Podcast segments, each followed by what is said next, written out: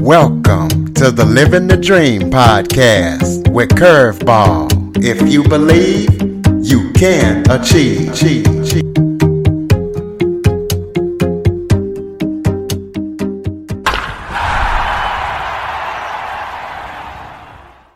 Welcome to the Living the Dream with Curveball podcast, a show where I interview guests that teach, motivate, and inspire. Today, I am joined by suicide loss survivor and mental health counselor, Sarah Gaer. Sarah has decades of experience in the mental health counseling field. She has worked with veterans and first responders. So we're going to be talking to her about her perspective on mental health and all the work that she has done. So Sarah, thank you so much for joining me today. Thank you so much for having me. Why don't you start off by telling everybody a little bit about yourself? Sure. So that was my bio, but you know, I think being a suicide loss survivor is a really important part of my identity. It really shaped who I am as a person and how I show up to my work in in all of the contexts that I that I do work in.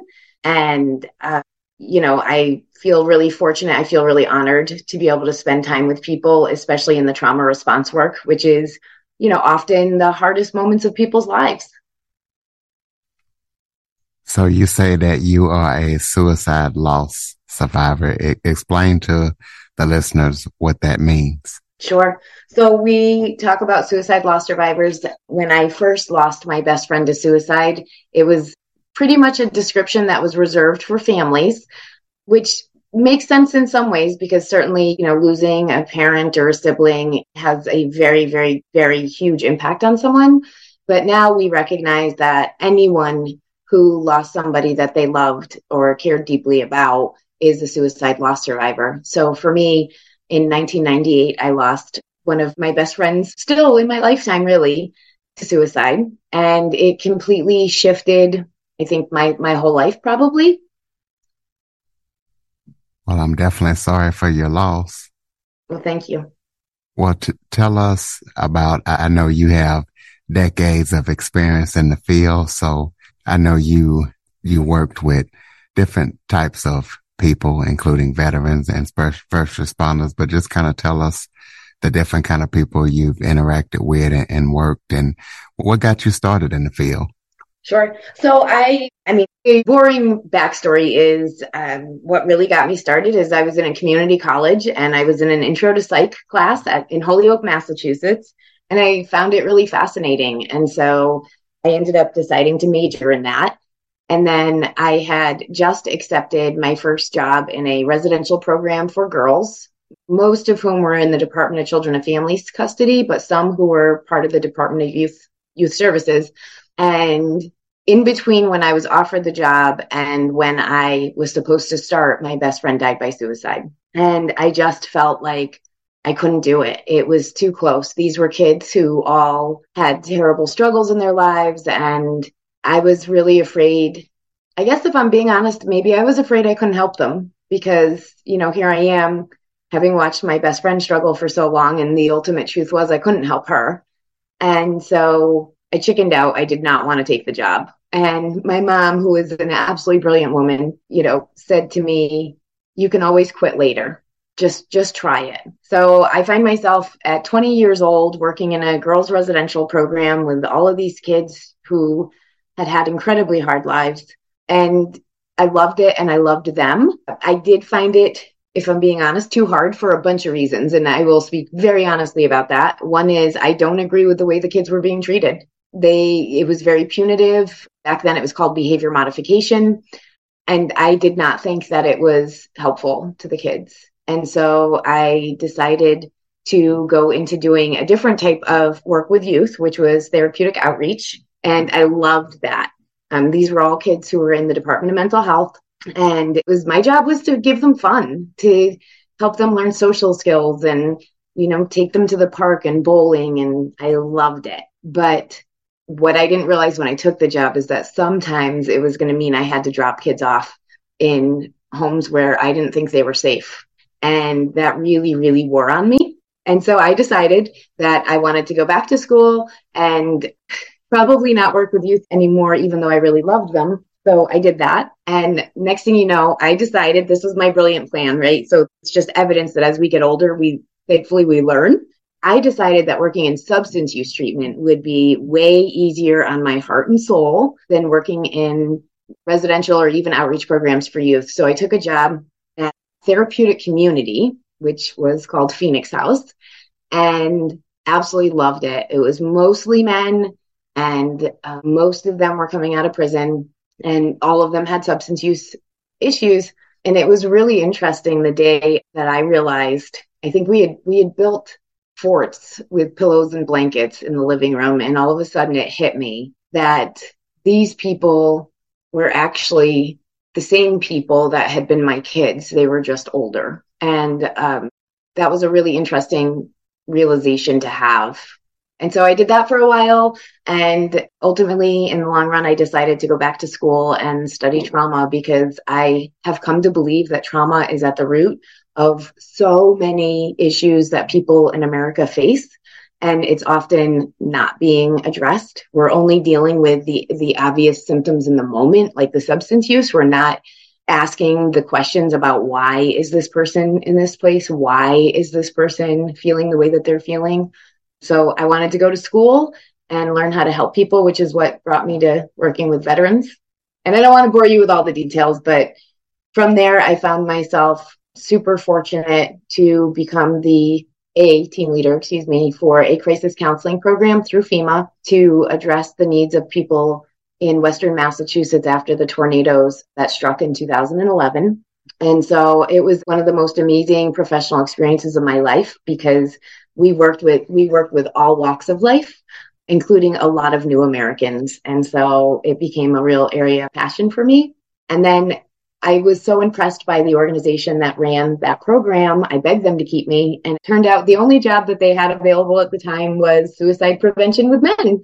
So I took it thinking I would do that for a couple of years, learn as much as I possibly could about everything, and then move on. And found myself there until COVID hit, at which point I was the senior team leader for the COVID 19 crisis counseling program in Massachusetts. So that finally wrapped up, and now I am out on my own. I am working on getting the books that I have done over the last five years out because we published them during the pandemic and did not think about the fact that we would not market them during the pandemic because we were all doing other things.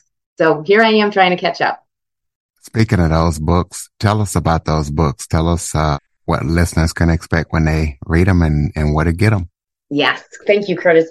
I am extremely proud of it's a series of four books that are all about men's mental health. It's called Guts, Grit, and the Grind, Mental Mechanics Manual.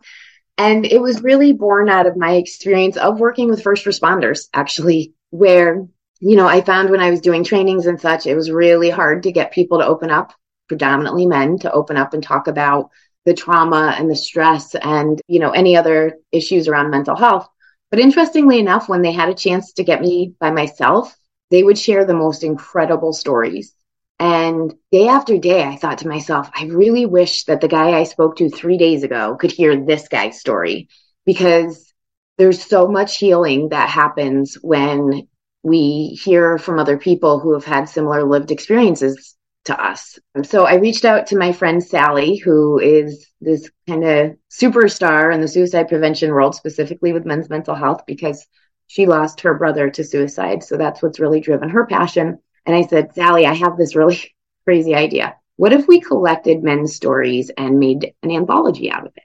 And uh, she made the mistake then. I don't know that she would make it again, but of going, that's a great idea. So anyway, we put out a call for submissions, asked for men to share their stories with us about hardships and trials and most importantly, how they came through those hard times. And Curtis, can you believe we thought this was going to be one book? We'd get it done in maybe a year. Well, five years it took us, in part because we had so many submissions that we ended up having to make four books or it was going to be over 700 pages. And so these books are filled with stories ranging from what we call general maintenance, which is how to keep yourself from ever having any significant mental health challenges, to experiencing suicidal intensity and how people have survived that or or how they got through you know the homicide of a loved one. So it's a it's a huge range of stories but the idea at the end of the day is that it's really important for men to open up and talk about these things, but also to see that there's hope, that even when life feels really hopeless, there, there are pathways to finding a life that feels worth living. So you can find all four of those books. Again, it's the Guts, Grit, and the Grind Mental Mechanics Manuals, and you can find all four of those on Amazon. So tell us, who was your biggest mentor doing all the work you've done? I have been incredibly lucky, Curtis. I've had so many people take me under their wing. I would say Sally Spencer Thomas, who I had just mentioned that I did the book with, has been a huge mentor for me, especially as a, another woman working in men's mental health, which there's not a ton of us. She's really sort of paved the way and believed in my vision, and that's been super, super important. She's also been really supportive of my interest in the idea or the concept of the soul, which a lot of people in the mental health field, you know, sort of not as much as I expected. I shouldn't say that. I expected that everyone in the mental health field would kind of, you know, poo poo me talking about the soul, but um, I've actually had a much better reception than I thought. And, but Sally's been one of the biggest cheerleaders for me with that. I also have to admit, I had a supervisor named Dr. Larry Berkowitz, who I worked with for nine years, and he he taught me so so much about suicide prevention and uh, trauma response work and the power of compassion and empathy um, so he's definitely been a massive guiding light in my work and then I, I, feel like I could go on for days. One last person, a very dear colleague of mine, her name is Joanna Bridger, and she has a website called uh, Safety, Hope, and Healing. And she's her passion's really been all sorts of things, but especially around doing trauma informed work with schools. And, you know, when we talk about suicide prevention, we often talk about upstream, and that means catching people as young as humanly possible. And in a lot of instances, that's in schools, you know, catching these kids before they've been stamped with a bad kid label and convinced by the world that they are a bad kid. Um, so I am grateful for all that I've learned from her.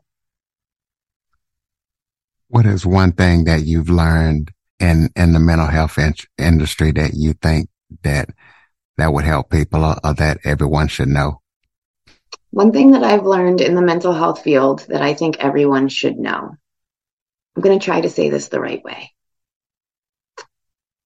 I guess one thing that I have learned over and over and over again is that everything's relative you know, people spend a lot of time getting into competitions about who's had more pain and who's had more trauma. And both in the context of saying, you know, well, you haven't had it that bad because I went through this, but also we do it to ourselves. We say, you know, I haven't had it that bad because look at this terrible thing someone else went through. And what I've learned is to just appreciate everyone's journey, that it doesn't matter if someone else has had it better or worse. What matters is what your experience is. And, you know, I think that's been really helpful for me. Um, you know, both finding space to respect my own lived experience with suicide loss. And, you know, I lost my dad last, excuse me, almost two years ago now, but during the pandemic, not of the pandemic, but during it. And really giving my myself permission to own my stuff and know that it's not a competition. None of none of these things are a competition. There's no winners for for most of these these challenges people face. So give us some tips how to I know you talked about how to try to avoid having mental health challenges and how how we can help uh, someone in our life that might be having some mental health challenges. Yeah, Curtis, the thing I've learned and and I just can't stress this enough. You know, it's it's human connection it's and it shows up in all different ways. For some people that connections at church. For some people that connections in an aa meeting. For some people that connections at home. But you know the importance especially i feel like over the last few years with the pandemic and you know most of us are really worn down you know and and the need to stay connected with each other and ourselves. And so when I talk about soul care, which is different than self care, it's significantly more sort of in depth and deeper than than what most people think of as being self care. But there's this term in Gaelic, and it's called Anam Cara. Um, and what Anam Cara means is a soul friend. And I, I think it's a really beautiful idea. And, and basically what that means is it's that person in your life that you can show up just as yourself with. You don't feel like you have to put on a mask in front of them. You don't have to pretend to be happy when you're not. You don't have to watch what you say.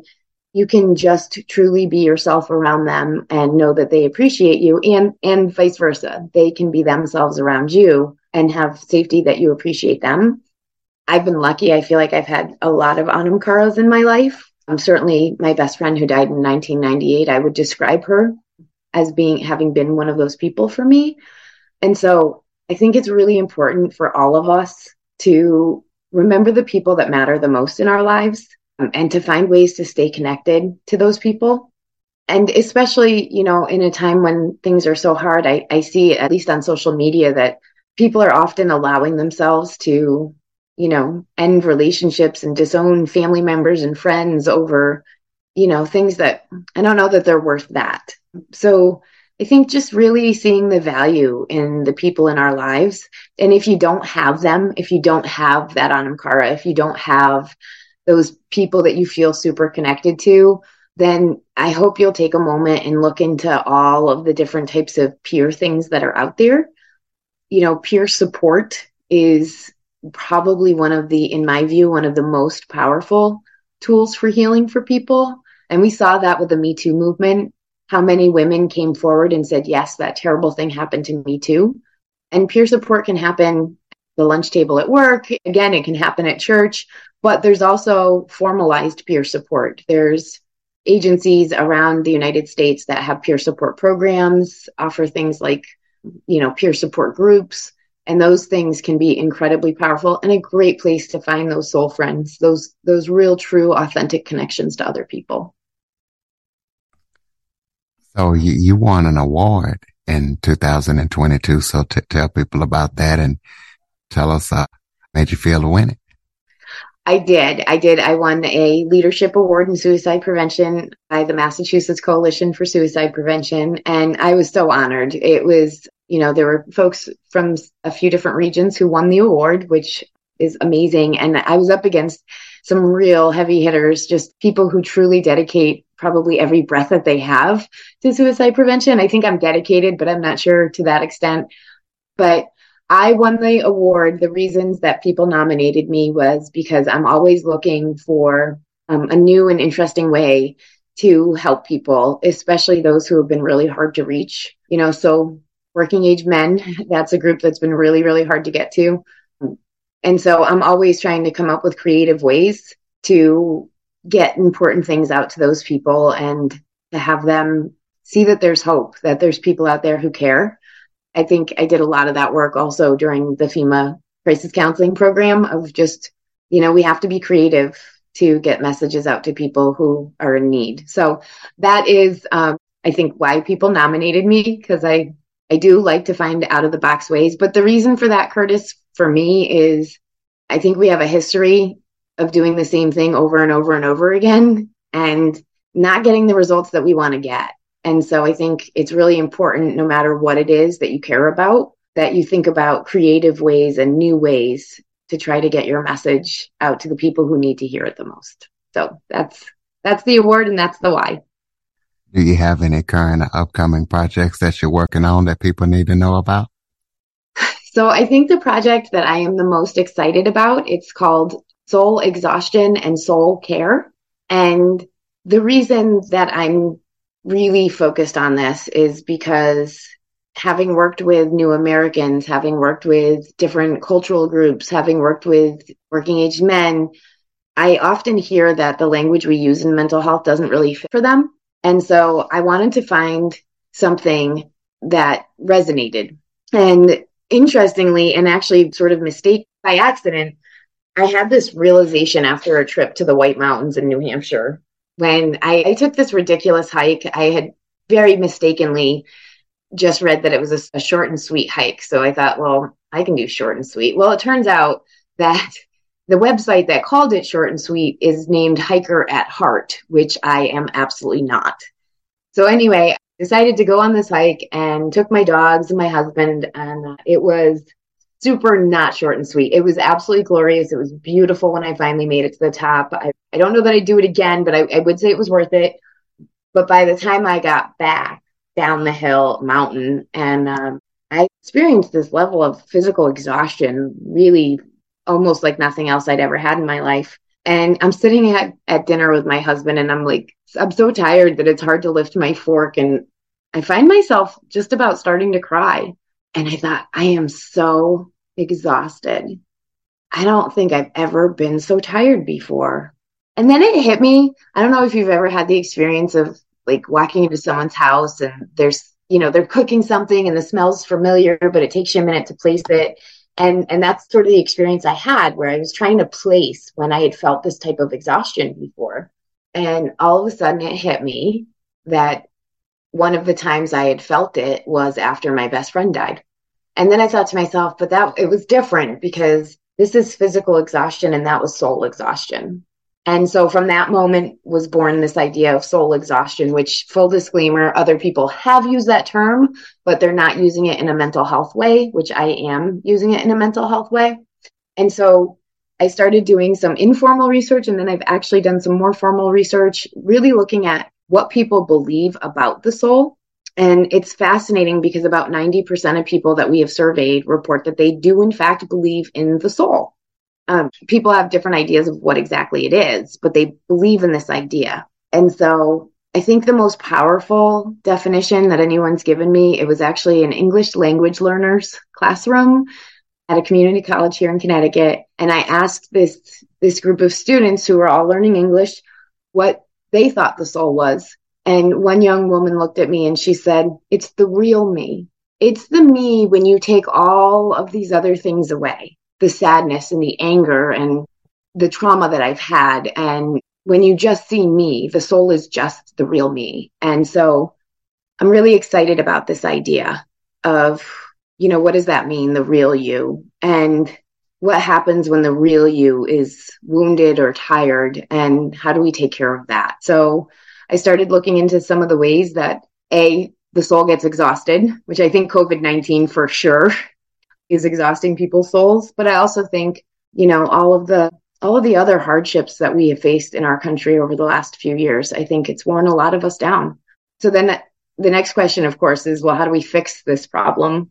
So I started diving into that with uh, first myself, but also talking to lots of other people. And some of the ways that you can take care of your soul that we're coming up with is finding meaning in life something that really matters. Maybe for you, Curtis, the, this podcast is, is meaning, right?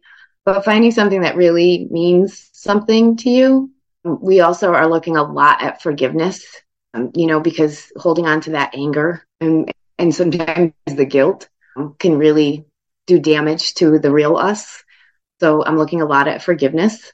And then, you know, but also things like taking an epic journey, whatever that looks like. So just thinking about our wellness and what we as human beings need in a in a little bit different way than the mental health field generally talks about it and also recognizing that if you're somebody who's been struggling with a mental health condition it absolutely can exhaust your soul it can really wear down on the real you so it's not that the conversation about the soul you know overrides the mental health conversations i think the two things really do go hand in hand so that's the project that i'm working on right now I was really super blessed to have done a asked to do a keynote for the Missouri Suicide Prevention Conference this summer. And I'm really excited. I will also be presenting on soul exhaustion at the American Association of Suicidology this spring. All right. So people can keep up with everything that you're doing. Throw out your contact information. Absolutely. Uh, you can find my website at sarahgaer.com. You can also find me on LinkedIn or Twitter, all at Sarah Gaer.